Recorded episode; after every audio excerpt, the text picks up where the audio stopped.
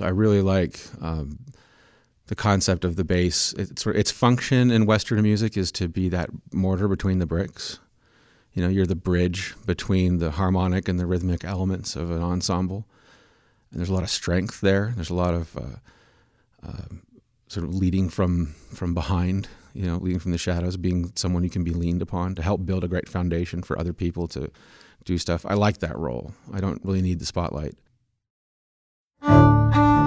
Welcome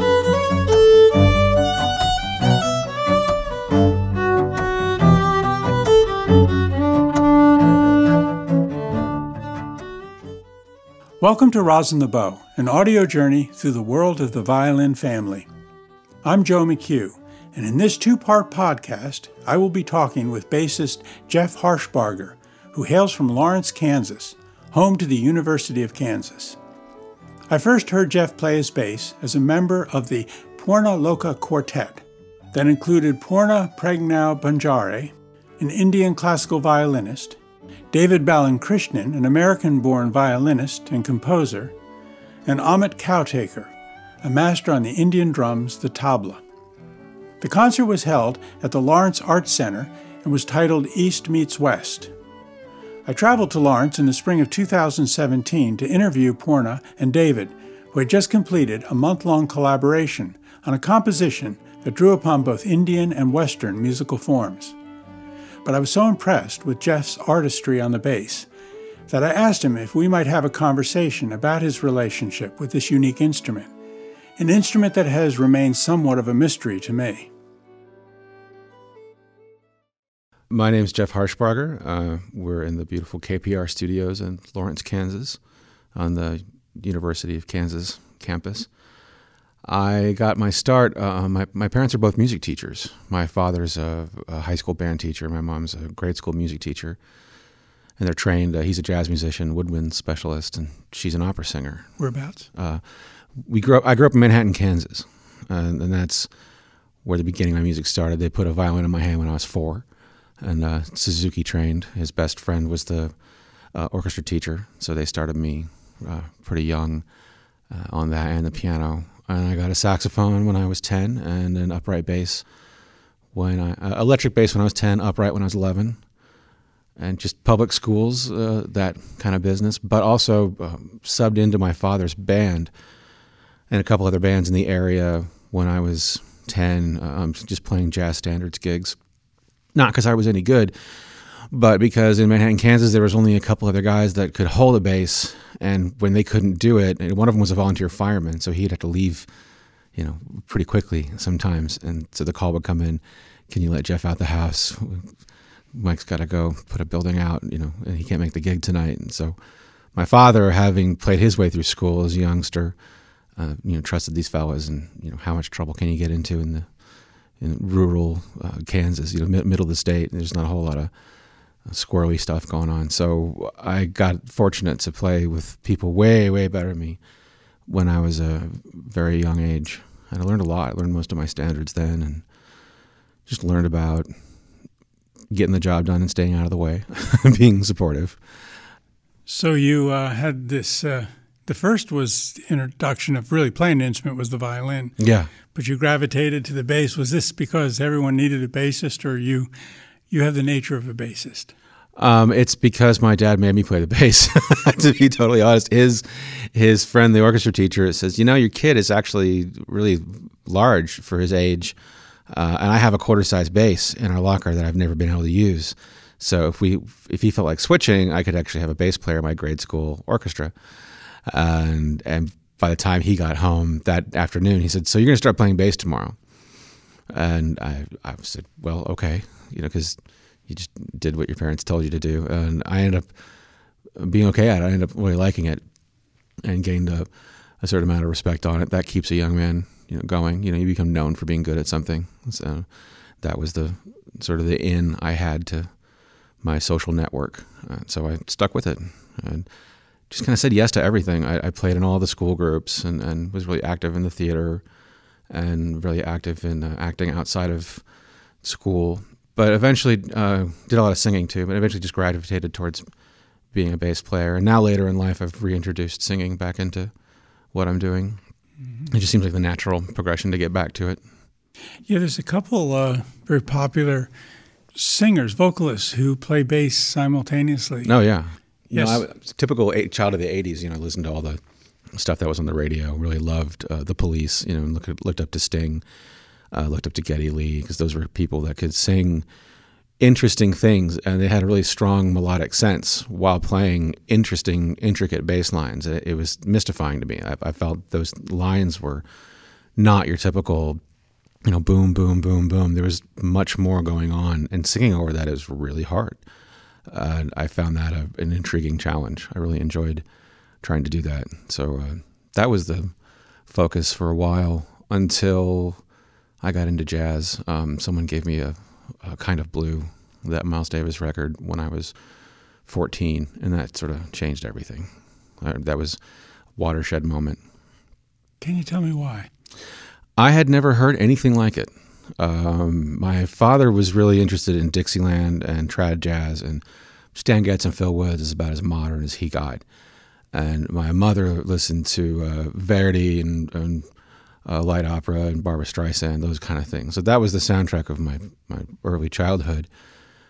Uh, and then, you know, you discover the radio and your friends are into what they're into when you're a young person. That record, nothing nothing had ever sounded like that. I didn't I didn't know music could be that way, and it was so.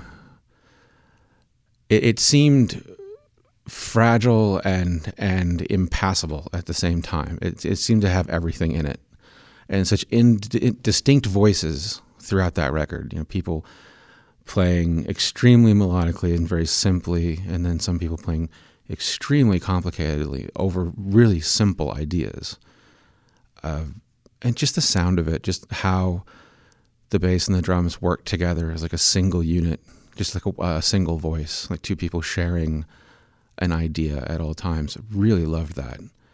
And this uh, relationship between percussion and the bass. Um, talk about that a little bit.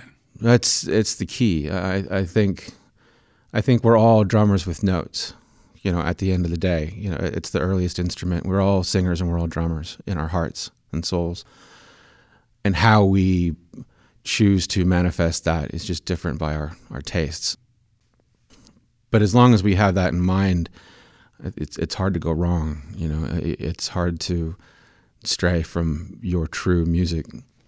So I really like um, the concept of the bass. It's its function in Western music is to be that mortar between the bricks. You know, you're the bridge between the harmonic and the rhythmic elements of an ensemble. And there's a lot of strength there. There's a lot of uh, uh, sort of leading from from behind. You know, leading from the shadows, being someone you can be leaned upon to help build a great foundation for other people to do stuff. I like that role. I don't really need the spotlight.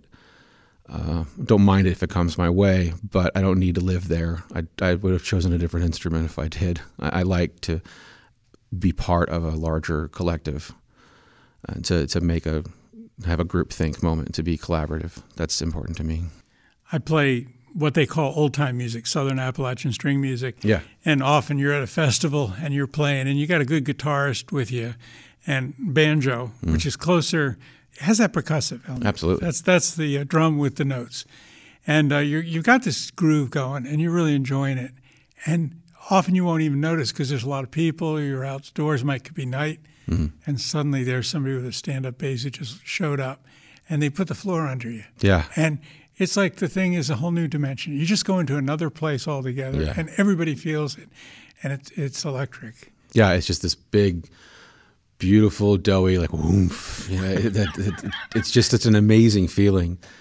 You know, playing the instrument's amazing too. It's it's such a big resonant box, and it resonates with you once you learn how to dance with it a little bit, and to, to be to not choke the box from vibrating. It's it's such a large cavity. When you figure out how to make it, you know, sing on its own, Tell us a little bit more about that, just as if you were talking to somebody who's starting on this. Uh, this idea I love of letting the box vibrate and not choking it. How would you choke it with literally your body against it?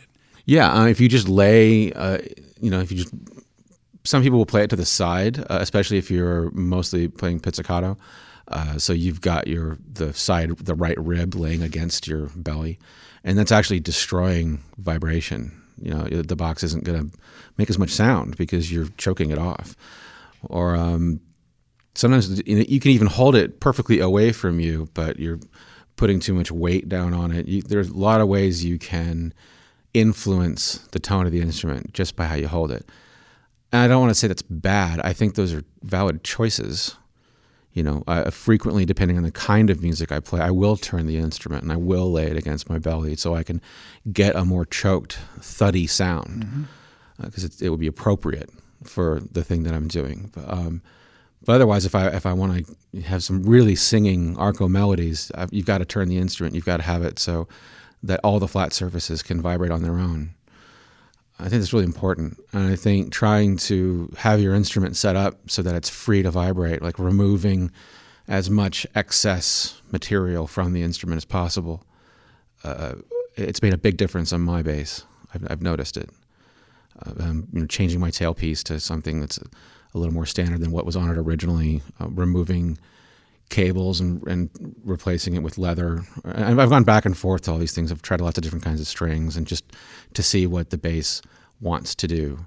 And it's an old instrument, you know. It's a it's a 19th century instrument. So the one you're playing, yeah. Tell me about that instrument a little bit. Um, I uh, the, it's we don't know who made it, which is probably the reason why I can afford it, being as old as it is. We guess uh, the fellow I bought it from, he thinks it's an 1870s uh, thereabout, uh, German flatback and uh, it's it's just warm and round. And honestly, I had it's the first old instrument I've ever owned, and I always wanted an old instrument. I just gravitated towards that sound. I don't think there's anything like it.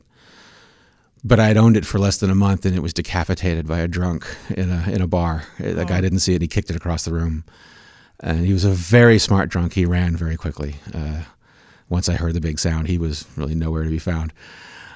So that was pretty heartbreaking. It had a very thick neck on it.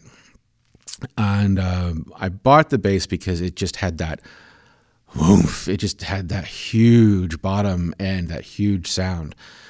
And I made a mistake when I had it rebuilt. I was talked into a neck graft, which is a, a very great repair. Uh, and the guys who did it did a great job. Uh, it's the original scroll, the original body, and, and a new neck. And I just figured, well, let's just carve a good D neck into it. I'm starting to travel more it's harder to take your own bass around the world. So I want to get used to what's become a standard way of playing the bass, and, and I'll just take this opportunity to have my bass geared towards that. So I just I feel better all the time. And in retrospect, I should have just had the old neck replaced in on a pin job. It's not as sturdy of a repair, but I wouldn't have lost that sound. It doesn't do that anymore. It, it did that without any effort. Uh, I've had to rehabilitate the instrument to get close, and it has a great sound now. Um, but it took me a couple years to to uh, just get over the fact that I wasn't going to have the thing I bought it for. You know, it has a different sound than what I wanted. But it's fine. It's led me towards other kinds of music. I've been doing a lot more. Um, interesting chamber music lately that that bass would not have been appropriate for with its old sound. Mm-hmm. And now that I've changed the string length and I've changed the gauge of the strings that I use, it's a more versatile instrument. Uh, I used to have a, a, single voice. Now I have a, a, a wider palette, and so I'm I'm thankful. So so thank you, Mystery Drunk, for yeah, for widening drunk. my palette. Yeah, yeah, yeah. these, these weird interventions of fate in one way or another. Uh, do, can you see yourself having two different basses for fundamentally different kinds of music? I own three. Um, I have my old plywood bass that I've uh, that I grew up playing on. I've geared towards solo classical bass playing, um, and it's very thin strings, very low action, and it's forcing me to be lighter. I've had to buy different bows. I've had to change how I hold it because I'm a I'm a bit of a Cro-Magnon. I just kind of muscle my way through through playing, and so forcing myself to play an instrument like that for practice is, uh, man, that's a challenge. Just trying not to crush the string right into the fingerboard. I can't, I can't help it. I just it, half the time the bass just goes clunk. Mm-hmm. Um, so no, I don't enjoy playing that instrument, but I work on it because it, it teaches me uh, a finesse that uh, it forces me into a finesse that the other instrument doesn't. But you just use it for practice. Yeah, I've I've used it for I've used it for a couple of things, but it is a plywood instrument. It doesn't have the depth of tone that my main instrument does. So uh, I think I've relegated it to just being in the living room and helping me learn other things. Mm-hmm. And what's the third instrument? The, the third, third, instrument is uh, another. Uh, it's an older plywood that I bought uh, because uh, a mentor of mine learned on it, and it came up for sale. Uh, he said, "Hey, I haven't played the bass in a couple years, and it needs to go to a good home. So it's my, it's my plywood uh, beater bass. If I don't want to take the nice one to a, a couple of bars that I play at, I'll take this one along. It's good to have a second bass around if a friend comes in from out of town." uh, there's a nice instrument that I can loan somebody if if whatever they're presented with isn't good.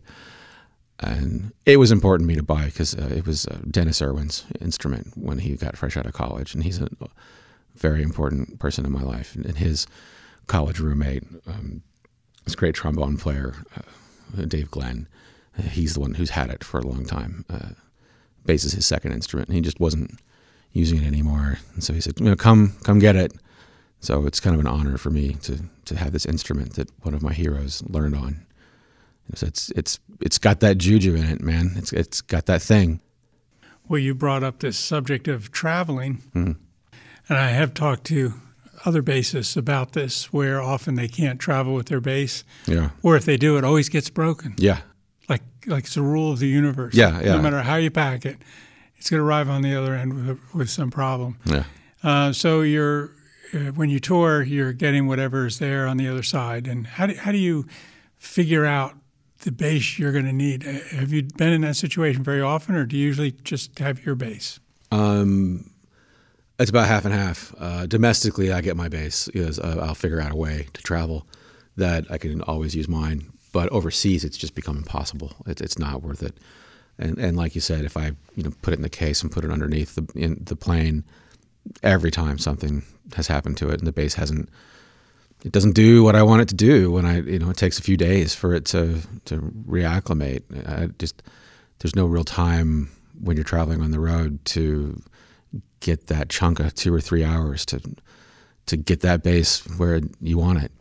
So I've learned to deal with what's there. Uh, I do a lot of research, and I'm thankful that I've got enough friends now. That, um, I know enough people in different towns that I can make a couple phone calls and, and say, hey, do you know somebody in this town? You know, you're, you're a country over. Who do I get in contact with if I'm going to be there in a couple months? I'm going to need an instrument. Because uh, I'm paranoid enough that if it's a major festival, they're always great. It's always a good instrument. I don't worry about it. I just tell them my basic specs, and, and it's a it's fun to play a different instrument because it's like it does a new thing. It gives me new ideas and I'm playing a, a, lot of improvisatory music, so it helps me uh, have a new voice that night. So I like it. Uh, but yeah, every one out of every six or seven times, you get a real dog, and you just gotta suck it up, man. nobody pays attention. oh no, man! You just they go, oh yeah, it's a bass, right? You get something that was in someone's basement for ages. Oh, the worst was one in Arkansas. It just it smelled like a cat box. It was so amazing. And it did. It had three or four strings on it, and the the action it was like you could you could drive a truck between the strings and the fingerboard. It was just amazing. What was the gig? Uh, I was this touring uh, this group I had uh, called Alaturka. It's a Turkish jazz ensemble, and so we were performing we were performing for the governor and, and, a bunch of people at the university, like a bunch of intellectuals. And it was, uh, yeah, it was, it was a challenging gig. I'll say that. I'm glad that's over. but that's that's by far the worst, the worst bass I've seen. Yeah, sometimes. This is an interesting idea that there is a social imperative, if that's the right word, to have this network of, of people. Yeah. So I mean, we make friends for the sake of our affections, and we like those friendships to be spontaneous and yeah. not manipulative. But you know, a lot of people don't understand the nature of social capital anymore. Right. So you got to pay into the bank. Yeah. And it's not manipulative to no. be pleasant and good mannered with other people so that when you in fact need them, but then when they need you, you're there too for them. But yeah. it's, it's a, you know, I come from an Irish family and, and they were good politicians because there was a chit, you know, I think was the word they used to use. Right. Like, well, you know, he owes me. Right. Even though I did it, I would have done it for him anyhow. But now right. I can call on him rather than go to somebody and just ask for something, and you, you there's no money in that bank, in Yeah. the social bank. So just a little bit about the the camaraderie within the world of bassists. Do they see themselves as their own clan? And uh, in a different way, maybe than other people in the violin world. Maybe I'm fishing for that. No, um, uh, I I think the just the the trials of uh, of what you have to deal with being a bass player, especially a traveling bass player, are, are so unique that we really bond over that. You know, whenever you go to a jazz convention or you go to the ISB convention and you're hanging out with a bunch of bass players, it doesn't take very long for you to start talking about all your travel horror stories because it's just common ground. We all have them, and everyone loves to hear the different flavor of it. And it's all you know. There's probably only four, really only four or five stories, but but how they happened is is the glory in telling those tales over drinks. And when people are coming through your town, uh, I I make it a point to to go to the gigs uh, uh, when there's players that I really love, and I've, generally I'm coming from another session anyway, so the bass is already in the car. So I'll just I don't leave it in the car. I bring it in and I go backstage, and and sometimes I've seen guys like really struggling, and I'll just introduce myself and said, "Hey, I just came from my own session. Uh, you're I was coming to your show tonight. You're welcome to use my instrument if you want." Uh, and and I've met some wonderful people that way just by being uh, by wanting to see a good show. Like I feel like I'm hurting myself if I've taken a night off of work to go see someone else play and I can't watch them play the way they want to because they're struggling with the equipment. And it's like, well, man, I know I've got a good instrument, so just take it. And I get to hear you kick ass as opposed to like not do the thing I know you can do. Like we're all in this together. We're all on the same team. Like that's that's the glory of it. And bass players, I, th- I think, think that more so than most people, because you're usually only one of us on a gig, unless you're in the symphonic world. So we don't really get to see each other that often. You have to really go out of your way to hang out. So that camaraderie happens really quickly.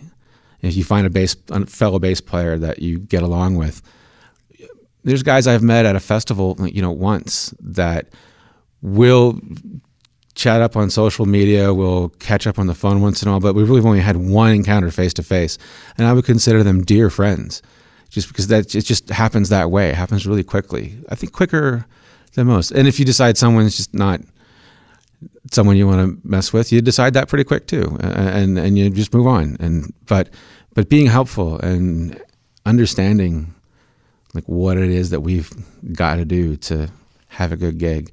I run into more people that think that way than don't.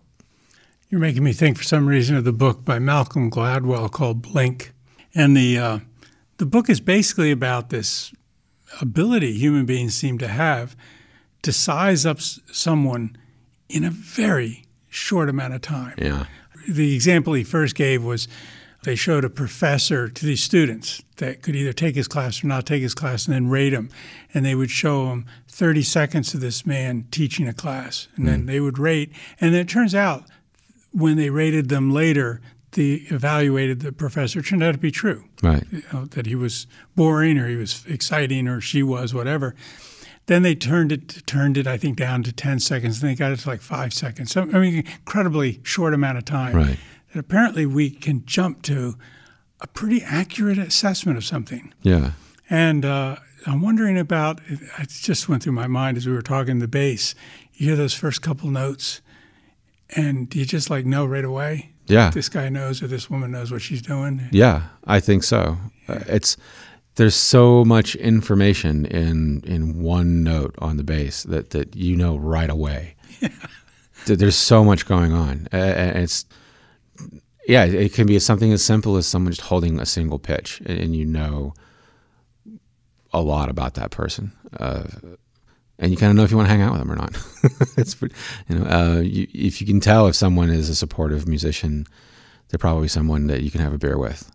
And if someone is, is like only hot dogging all the time, uh, you can have a beer with them too. But you're going to hear their stories. You're not going to get any of your own out.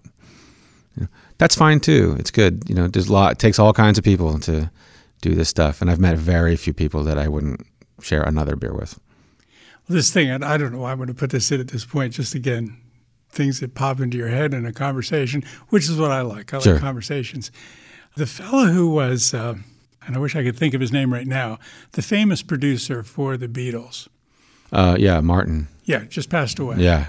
He had a story that he told to uh, um, Paul McCartney that Paul McCartney then related. And what had happened was they were had just met him as musicians, the Beatles. And he brought them in and he was testing the range of their hearing, what frequencies they could hear. Turns out they have a remarkable hearing, all four of them. They could hear quite low and quite high in the spectrum.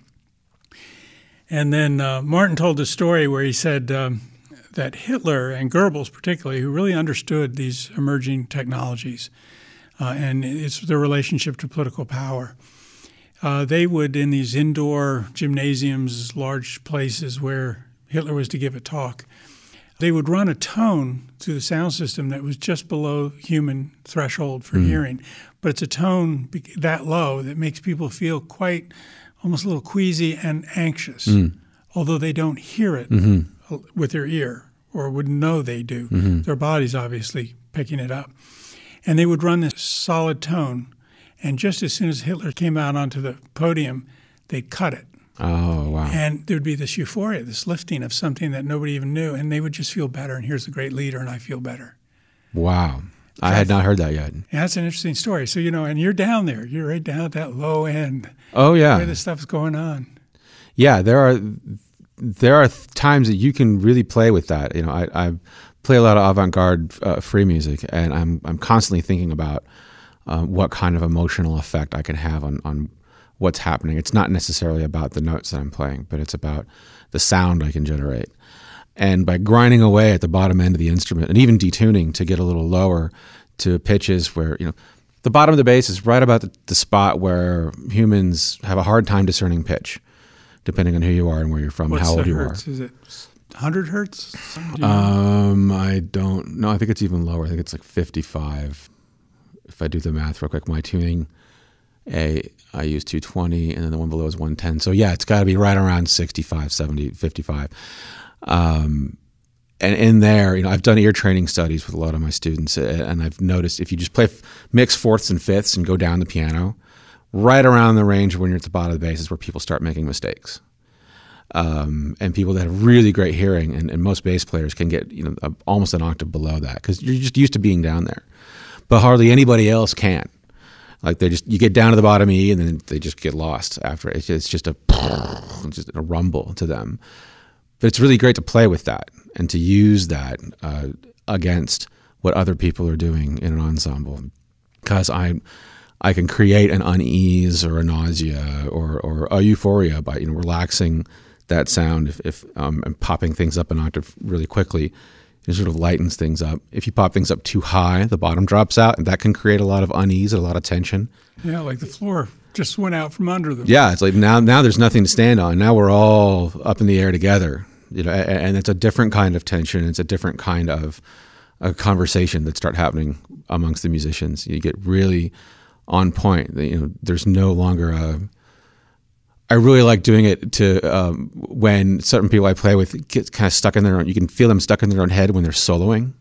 They feel like they're soloing, even though it's free improvisation, which is, in my mind, better if we're all being really collaborative if we're all like trying to be like a flock of seagulls together.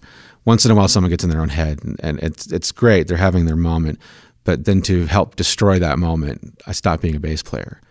I get way up high on the instrument and remove that safety net for them, and instantly you feel the unease and the discomfort, and you just they snap their attention straight back to what everyone else is doing. It it it, it grounds them without having any ground.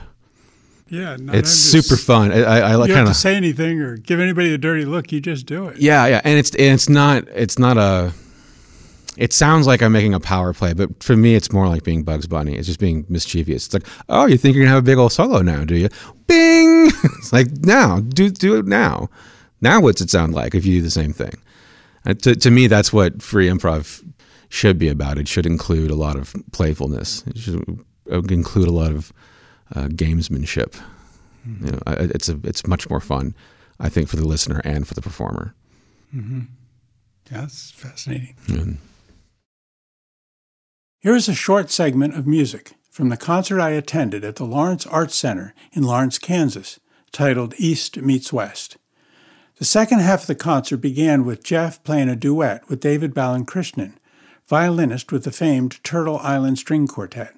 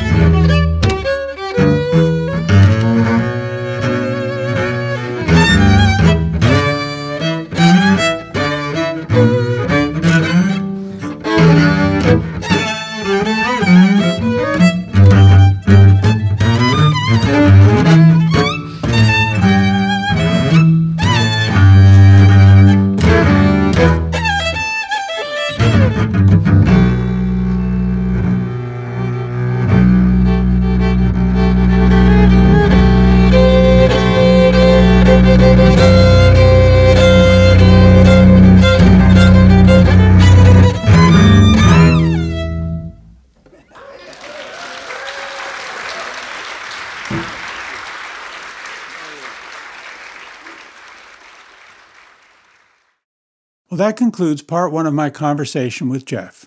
In part two, we talk about playing the bass using a bow and how playing for tango dancers helped Jeff develop a technique all his own.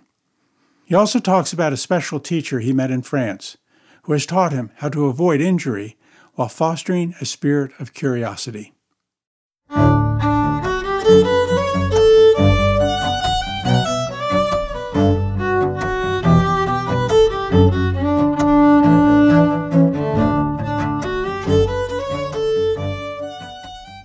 Thank you for listening to Rosin the Bow, an audio journey through the world of the violin family. Rosin the Bow is produced by Joe and Paula McHugh in the studios of the Raven Radio Theater. Our theme music was arranged and performed by the string quartet The Fretless. For more information about the Rosin the Bow project and to listen to additional podcasts, please visit our website, rosinthebow.org. We wish to thank the University of Kansas School of Music for hosting our visit to Lawrence, Kansas, and to the good folks at Kansas Public Radio for allowing us to use their studios to record the interviews.